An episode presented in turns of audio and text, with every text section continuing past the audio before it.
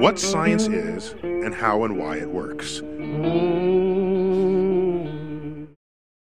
Если нет свободы воли, все детерминировано, то нельзя никого ни в чем винить, нельзя возлагать на людей ответственность за их поступки.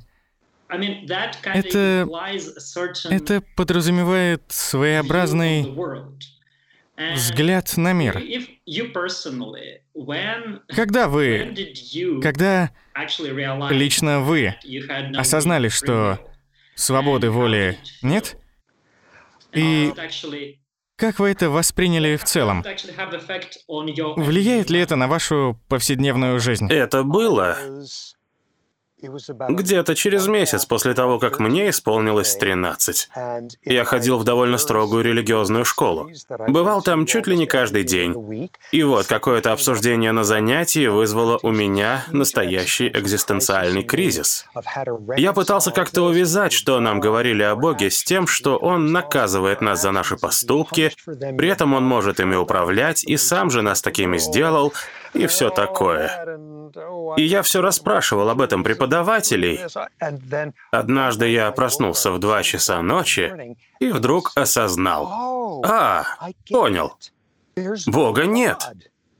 Минуты три спустя подумал.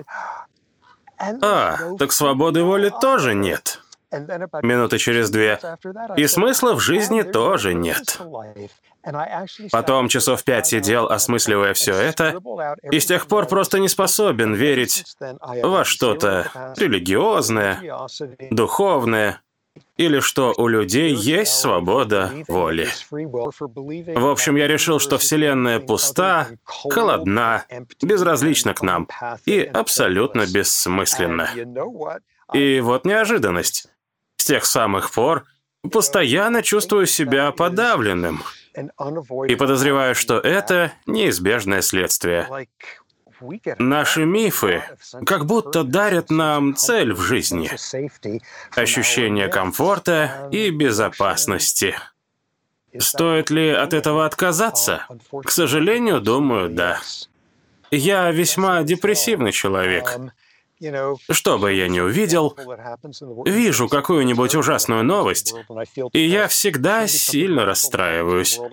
Вижу что-нибудь хорошее, и все равно ощущаю какую-то трагическую светлую грусть.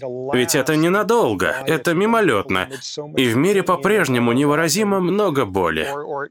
Периодически с женой смеемся. Она скорее склонна к повышенной тревожности. По сути, это когда постоянно переживаешь, что произойдет что-то ужасное с тобой, с детьми, с близкими, а депрессия — это когда ты об этом не беспокоишься и точно знаешь, что дети в безопасности, все хорошо, их любят, жить они будут долго и счастливо. И это все для тебя невероятно, невыносимо печально. Не знаю почему, но мысль вечно сворачивает не на ту дорожку. Так что, к сожалению, вот так работает мой мозг. Мне во многом невероятно повезло. Но вот тут биохимия меня, я бы сказал, не немного подвела. У нас в комментариях на YouTube кто-то задал вопрос. Я просто зачитаю. Всю жизнь, 28 лет, борюсь с депрессией и тревогой. Можно ли быть счастливым, прожить счастливую жизнь, не принимая таблетки? Превосходный вопрос. Невероятно нужный и важный для миллионов людей. Если вам очень повезет, за всю жизнь вы столкнетесь с настоящей депрессией один раз, и она довольно быстро пройдет. По статистике это может произойти с каждым. Если таких случаев два, три, четыре, тоже не очень страшно. Если их пять, шесть или больше, статистика говорит, что вы, наряду со множеством других людей, скорее всего, будете периодически впадать в депрессию на протяжении всей жизни. Некоторым везет, и с возрастом это проходит. Даже если сама депрессия никуда не денется, то приступы будут мягче, уже не такими острыми и мощными. Это если повезет. Всем остальным поможет психотерапия. профессиональное и не только. И все же лекарства. Однозначно можно сказать, что если у вас депрессия, и вы думаете, чем лечиться, терапией или медикаментами, берите и то, и другое. Они гораздо лучше работают в связке, чем по отдельности. По сути, что происходит? Таблетки помогают переломить депрессии хребет, дают стартовый пинок вашему мозгу. Потом уже подключается психотерапия и помогает набраться сил, чтобы взяться за самое тяжелое, понять, что случилось, что пошло не так и как это исправить.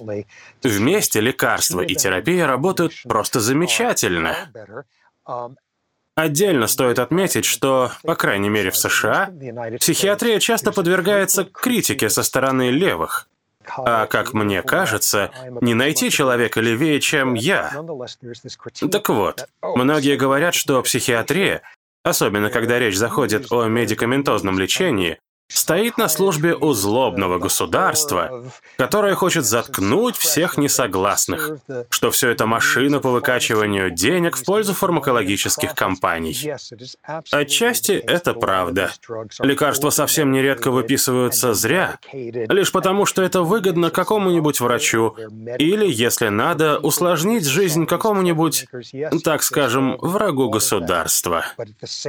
Да, безусловно, такое бывает. Но давай Давайте не забывать о миллионах людей с клинической депрессией, которая, если оставить ее без лечения, становится одной из самых опасных болезней из нам известных.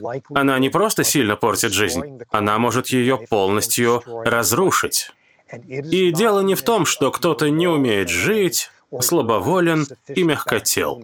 Депрессия – это биологическое, генетическое расстройство, из-за которого химические процессы в мозге идут иначе. И поэтому, по крайней мере, на первых порах в борьбе с ней реально могут помочь подходящие лекарства. При правильном применении они творят чудеса. К нам тут пришло письмо с благодарностью от девушки по имени Елена которая говорит, что ей всю жизнь приходится справляться с ОКР и депрессией, и что ваши лекции и ваши книги очень ей помогли в этой нелегкой борьбе.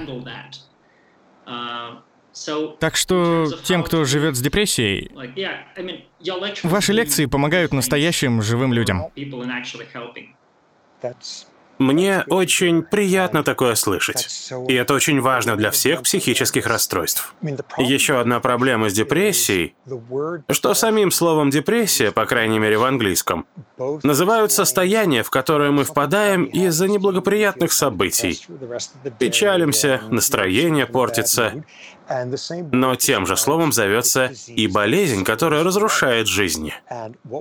Естественно, что для большинства людей депрессия просто затяжная печаль, которая через день или через неделю, но все-таки пройдет. Так почему это некоторые по три месяца не могут выбраться из постели, потому что а какой смысл? Почему некоторые не могут взять себя в руки, как поступают другие. Они что, слабохарактерные нытики, которые не могут просто собраться силами и перестать уже страдать? Такой подход ужасно плохо сказывается на людях. Большое депрессивное расстройство – это биологическая болезнь, в точности как диабет. И тем, кто живет с диабетом, никто в здравом уме не сказал бы, «Ой, да ладно тебе, какой инсулин!» И без него нормально хватит себя жалеть. Это настоящая болезнь. И стигматизация депрессии, как и большинства психиатрических расстройств, это настоящая трагедия. Хотя бы потому, что из-за этого люди боятся обратиться за помощью. Переведено и озвучено студией Верт Дайдер.